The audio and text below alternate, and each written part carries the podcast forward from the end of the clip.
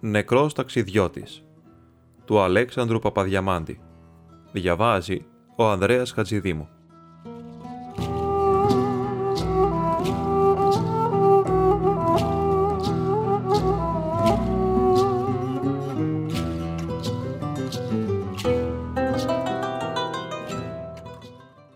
Όταν ευρέθη ο πνιγμένος ακριβώς κάτω από τον βράχον του κημητηρίου, ανάμεσα εις την μεγάλη νάμον και εις τον Ταρσανάν, ο λίγον ακόμη ήθελε να βασιλέψει ο ήλιος ή μάλλον να κρυφθεί ο πίσω από το γη των βουνών αντικρή.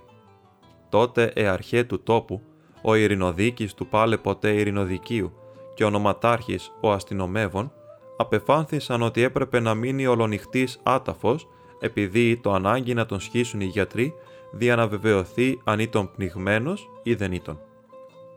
Κι τον καλής ψυχής άνθρωπος ο συγχωρεμένος ο Κώστας του Σταματάκη.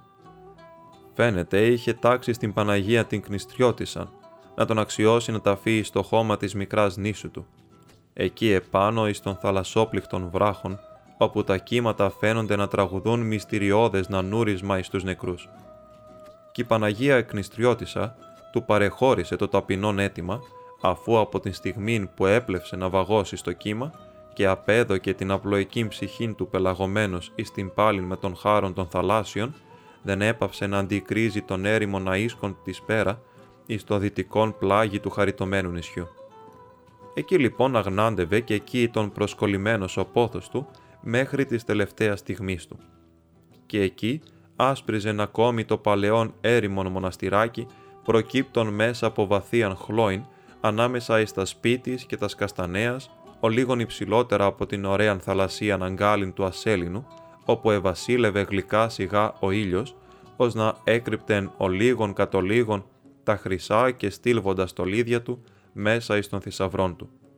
Και όταν η μικρά καμπάνα εκάλει τους αγρίκους βοσκούς του βουνού εις την προσευχήν, οι οποίοι δεν επήγαιναν, αλλά ίσως να έκαναν μακρόθεν ένα σταυρόν, αν ήξευραν ακόμη να κάμουν το σταυρόν τους, και διάβαζεν ο Πάτερ Εφρέμ ο πνευματικός των Εσπερινών, μαζί με τον Μιχαίον των υποτακτικών του, κατέβαινε τα σκαλοπάτια ο γέρον έως την βρύσιν, δια να απολαύσει και άπαξ ακόμη την γλυκίαν μελαχολίαν της μοναξιάς, μέσα εις την περιοχήν εκείνην, την οποίαν αυτός είχε ονομάσει η γωνίαν του παραδείσου.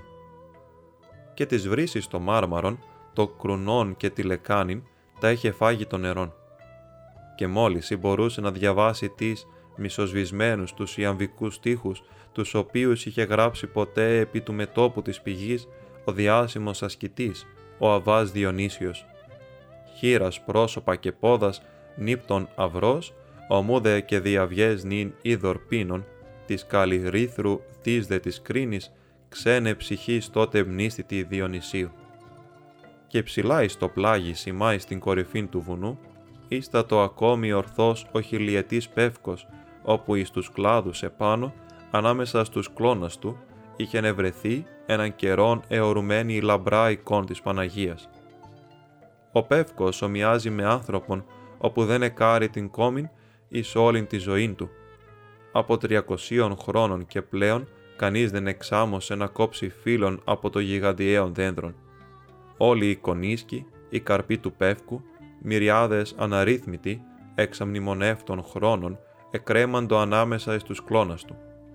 Είναι βέβαιο ότι εκεί επάνω ευρέθη μίαν πρωίαν εις τα 1600 τόσα η εικόν της Παναγίας.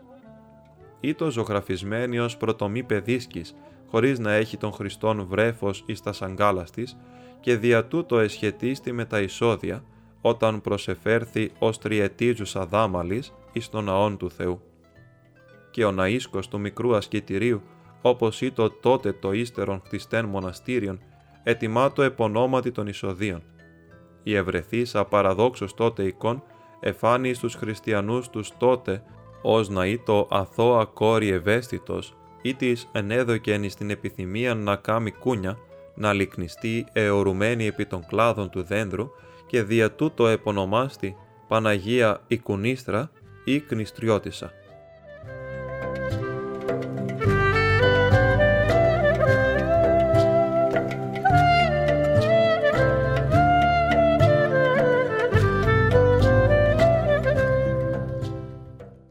Εκείνο το παλαιόν ασκητήριον, το οποίον ασπροβολά ανάμεσα εις την βαθίαν πρασινάδαν της Κιλάδος, εις όλην την παραθαλασσίαν φάραγγα την πολυσχηδή από τις ράχες και τις ρεματιές, αντίκριζε ενοπνιγμένος νεκρός, όταν αρμένιζεν επί ημέρας, διαναπλεύσει από τους κρυμνώδεις αιγιαλούς των υποριών της Όσης και του Πηλίου εις την βάση του θαλασσίου λόφου, όπου λευκάζουν τα μνημούρια της μικράς πατρίδος του, εκεί όπου προσκυνεί τους βράχους το μόλις δαμαστέν μεταγωνγισμών και ηλαχτούν κύμα. Και το μικρόν πλοίον του, βάρκα μεγάλη, σκαμπαβία φορτηγός, έπλεεν από Σαλονίκης εις Ζαγοράν και έμπαλιν, φορτωμένων και ξαναφορτωμένων. Ήσαν οι δύο αδελφοί, ο Γιάννης και ο Κωνσταντής του Σταματάκη, και μαζί τον επέβαινεν ο έμπορός των. Μήλα και πατάτες και κάστανα εκόμιζαν προς τους Εβραίους της Σαλονίκης, δια να τους ξαναφορτώσουν οι Εβραίοι εκείθεν άλλα είδη, λόγου χάριν όσπρια ανακατωμένα, ο λίγα πρόσφατα της χρονιάς, όσον διαδείγμα και πολλά περισσινά ή προπέρσινα σαπρακωμένα. Η βάρκα ήταν η ιδιοκτησία του Γιάννη, του νεωτέρου αδελφού, όστης και επλιάρχη. Αυτή ήταν η περιουσία του εις τον κόσμο. Όσον δια τον Κώσταν, ούτως δεν είχε να αποκτήσει ποτέ τίποτε. Είχε λάβει γυναίκα ποτέ και είχε αποκτήσει εν πεδίον. Ήτα το πεδίο να πέθανε εις τον μαζόν της μητρός του, η δε γυνή εφωνεύτη νομίζω πεσούσα από το εξώς του εν εκστάση φρενών. Έκτοτε έμεινε ελεύθερος, τόσο μάλλον όσο ήτο εις θέση να εκτιμήσει την ελευθερία του και να μην την απεμπολίσει πλέον. Έκυπτε την κεφαλήν, εκάπνιζεν, έπινε καφέ και δεν ομίλη. Ποτέ δεν έβγαζε λόγον από το στόμα του. Ή το πλέον ή πενήντα ετών και συντρόφευε των νεότερων αδελφών του και εθαλασσοπνίγε το προθύμος μαζί του εν άκρα υπακοή. Ο Γιάννης ή το λιγότερον των 50 ετών την ηλικία είχε δε οικογένεια, σχεδόν μισήν ζήνα παιδιά. Ήσαν και αυτοί θύματα της τοκοκληφίας των 36% και το διάφορο κεφάλι, όπως και τόσοι άλλοι. Το ομοιοτέλευτον δεν το έκαμα εκ προθέσεως. Ο τοκογλύφος βίαιος επέτης και ενίοτε ο επέτης ύπουλος τοκογλύφος, ποιον εκ των δύο θηρίων είναι το χαλεπότερον, με τα θαλασσοδάνεια και με το 36% είχε καταστρέψει προπολού των ναυτικών του τόπου των και είχε εξανδραποδίσει όλων των λαών. Κλήρος και μοίρα και προορισμός των δύο αδελφών, όπως και τόσων άλλων, ήταν να θαλασσώνουν, να παραδέρνουν, να βασανίζονται χειμώνα καιρών με την ψυχή στα δόντια, να θανατούνται όλη την ημέραν ως πρόσβατα σφαγής. Τέλος, εσώθηκαν τα βασανά του μία νύχτα την προτελευταία του Νοεμβρίου, ημέραν του φεγγαριού, όπου ήταν φοβερά ταραχή και τρικυμία, και το μεν πρώτον κύμα εσάλευσεν εκ βάθρων, δηλαδή εκ της τρόπιδος, την βάρκαν, το δεύτερο κύμα την εγέμισε νερά, δια να πλέει ίσα με την επιφάνεια της θαλάσσης. Το δε τρίτον κύμα, το σφοδρότερον, την εσπλαχνίστη και της έδωκεν το τηλιωτικών χτύπων την κατεπώντησε.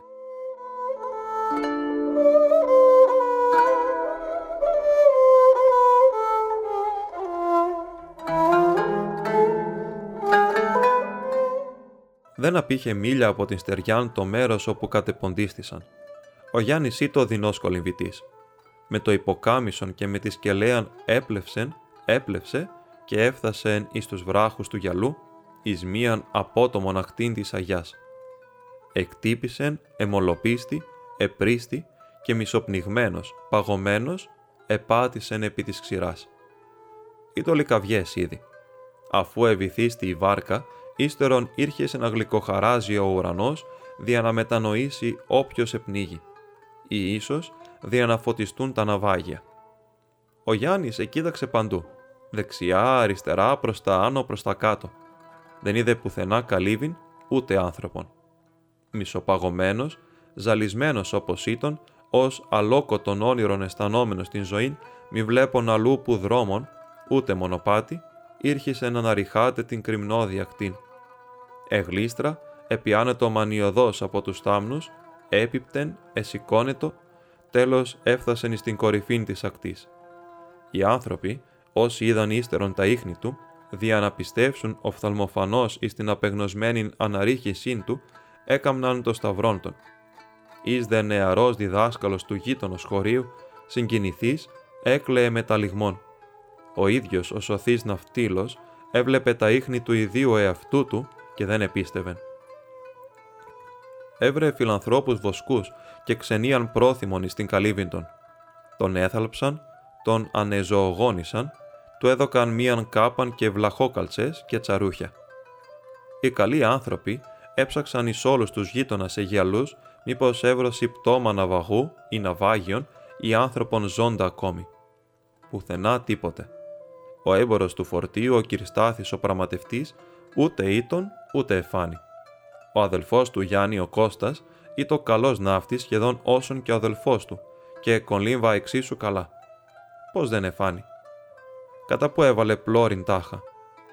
Όπως και αν έχει, αν τυχόν επνίγει και εσώθη αυτός, διαλογίζει το ακουσίος θρηνών μέσα του, ο Γιάννης ο διασωθής, η θάλασσα φαίνεται να έκαμεν επίοικος καλήν κρίση την φοράν αυτήν, διότι αυτός είχε γυναίκα και πέντε ή έξι παιδιά, και εκείνος δεν είχε κανένα στον κόσμο.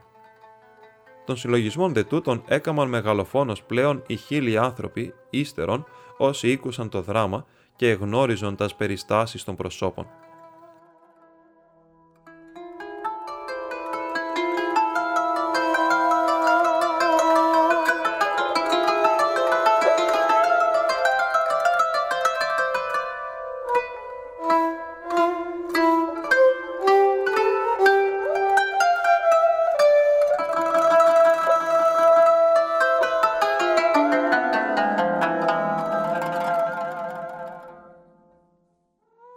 Όταν μετά εννέα ή δέκα ημέρας επέστρεψεν ο ναυαγός στην πατρίδα του και απίλαυσεν ως ιστερόποτμος, ιονή από τον άλλον κόσμον ερχόμενος, το θάλπος της πτωχικής του εστίας, την ιδίαν ημέραν προς εσπέραν, πράγμα οπωσούν παράδοξον συνέβη.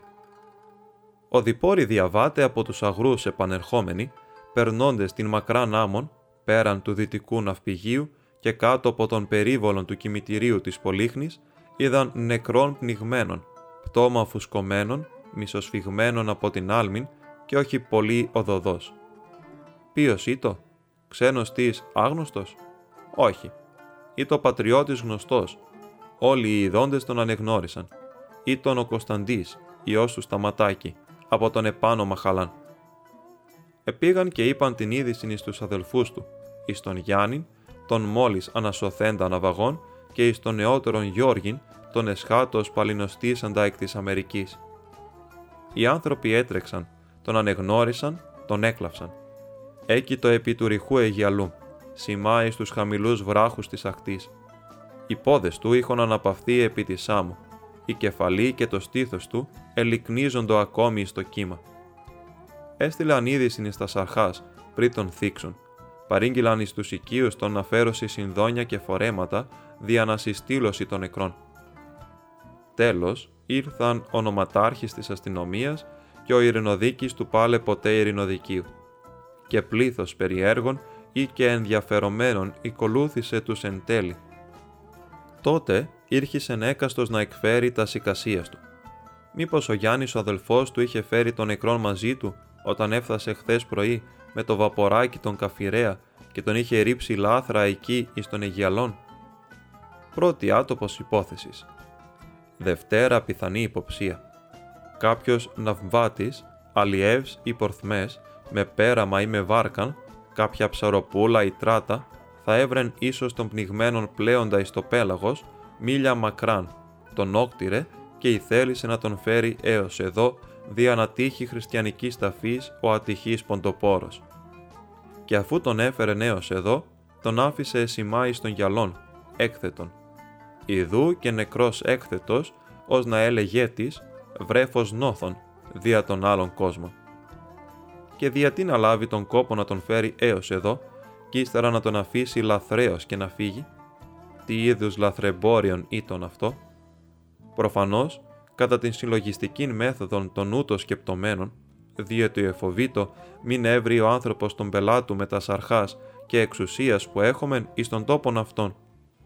Έλα εδώ βρε, και που τον ήβρες αυτόν και πώς τον έφερες εδώ και τι ξέρεις να μας πεις και από τι θάνατον πάει και εις ποιον μέρος τον είδες ακριβώς, δεν ήβρες άλλο τίποτε και μη τον έψεξες, τι ήβρες επάνω του, δεν είδες άλλον άνθρωπον εκεί κοντά, μήπως τον εσκότωσε κανείς, άλλο τίποτε ξέρεις, μα πώς τον έφερες εδώ επιτέλους. Όλε, εαλεπάλληλε ερωτήσεις θα εφαίνονται να κρύπτουν περίπου την ενδόμηχον σκέψη. Μη τον εσκότωσες ή μη τον έπνιξες και τώρα μας τον κουβάλισες εδώ δια να βγεις λάδι. Κοίταξε καλά, μη θα ρεις πως θα μας γελάσεις, όλοι Ρωμιοί είμαστε και τα λοιπά.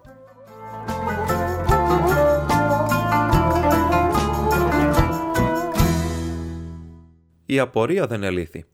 Όλοι οι πονηρευόμενοι δεν επίστησαν. Το γνησιότερον μέρος του απλού λαού επίστευσεν εις το θαύμα. Καλός άνθρωπος ήταν. Μέγα πράγμα δεν εζήτησε. Καθώς επνίγετο, παρεκάλεσε μόνο την μητέρα του Θεού να τον αξιώσει να ταφεί στο χώμα της πατρίδος του και να μην επιτρέψει να τον φάν τα ψάρια. Και η Παναγία, η θαυματουριά, όπου αντίκριζε πνιγμένο στο παλαιόν μοναστηράκι της και των βαθυπράσινων λόφων με τα πεύκατα γιγαντιαία, όπου την έβρον ποτέ επί αιώρας να λυκνίζεται ως αθώα παιδίσκη, του παρεχώρησε το ταπεινόν αίτημά του. Ο άνθρωπος αφήκε την τελευταία πνοήν υπό το κύμα, όπου ευηθίστη καταρχάς. Ήτα το νεκρόν σώμα ανέδει στην επιφάνεια και έβαλε πλώριν, καθώς είπε ο αδελφός του, φερόμενον υπό των κυμάτων κατά την οτιάν. Και αρμένισεν, αρμένισε πολλά μίλια έως ότου έφτασεν εις το θαλάσσιον τρίστρατον, των πλατίν πορθμών, των μεταξύ του Αρτεμισίου, της Ιππιάδος άκρας του Παγασαίου κόλπου και των Σποράδων. Εκεί εταλαντεύθη πολύ, σειρώμενον πότε από τα ρεύματα, πότε οθούμενον από τα πόγια της ξηράς και από τα θαλασσία σάβρας, τέλος έβαλε πλώριν κατά τον Λεβάντιν και των Σορόκων. Διαπόντιος νεκρός, χωρίς ποτέ να γίνει υποβρύχιος. Τα κύματα ως ναόκτηρον των ποτέ ναύτην, μαλακά μαλακά των προέπεμπων εις των πένθυμων δρόμων του. Τα ψάρια του αφρού επίδων τριγύρω του. Εδοκίμαζον να τον πλησιάσουν και πάλιν, ως να το από αόρατον δύναμην, έφευγον μακράν του. Τα δελφίνια των παρέκαμπτων ευλαβός, εφόκε, εκρύπτοντο εις τα υποβρύχια άντρατον, τα σκυλόψαρα υπεχώρουν εις τη διάβασή του. Ο θαλασσοπόρος νεκρός, ως να είχε ένα ακόμη πηξίδα και πιδάλιον εις αυτό το σκέλεθρόν του, δεν έχασε ποτέ την κατεύθυνσή του. Διέπλευσεν ακόμη 8 ή 10 μίλια όλων των νότιων πλάτους της μικράς νήσου του και τα εστράφη πάλι. Έβαλε πλώριν κατά τον βοράν και ήρχισε να εισπλέει τον λιμένα της πατρίδος του. Είχε διανύσει περί 40 μίλια, εις τόσας πολλάς ημέρας. Δεν ήταν ταχύς, αλλά βραδύς εις τον πλούν του. Δεν ευάδιζεν εις την χαράν του, έβαινε εις την κηδείαν του. Και δεν ειδηνήθη να προσεγγίσει εις καμίαν με μακρισμένη θαλασσίαν αγκάλιν, δεν επήγε να σταματήσει εις κανένα απόκεντρον όρμον, εις κανένα έρημον αιγιαλών της νήσου του. Δεν εστάθη να αναπαυθεί εις καμίαν ύφαλον, εις καμίαν σύρτην ή άμμον. Επήγε κατευθείαν προς τον θαλάσσιον λόφων του κημητηρίου εις τα δυτικά της Πολύχνης και προσορμήσει στην μικρά νακτήν και εκεί έμεινε. Η ζωή του αθόρυβος, ταπεινή και μετριόφρον. Εις τον θάνατόν του δεν ήθελε να δώσει κόπον εις τους ανθρώπους. Προς τι να τον κουβαλούν εις οικίαν εις εκκλησίαν και να τον πομπεύουν δια της αγοράς; Αγορέαν κηδείαν δεν ήθελε. Ήρκει να ευρεθούν δύο χριστιανοί να τον εβάσουν ο λίγα βήματα παραπάνω, ήρκει να σκάψουν δύο-τρεις πιθαμάσεις στο χώμα να τον καλύψουν και θα έβρισκον το έλεος εις την ψυχή του. Αν ο Παπαστάμος ή ο Παπαγλιγόρης ή και ο Πάτερ Ιωακήμ ακόμη, ο μοναχός, ο περιπλανόμενος, ήρχε τον αείπητο μεταπνευμάτων, καλώς τα είχε άλλος ο Θεός τα ήξευρε.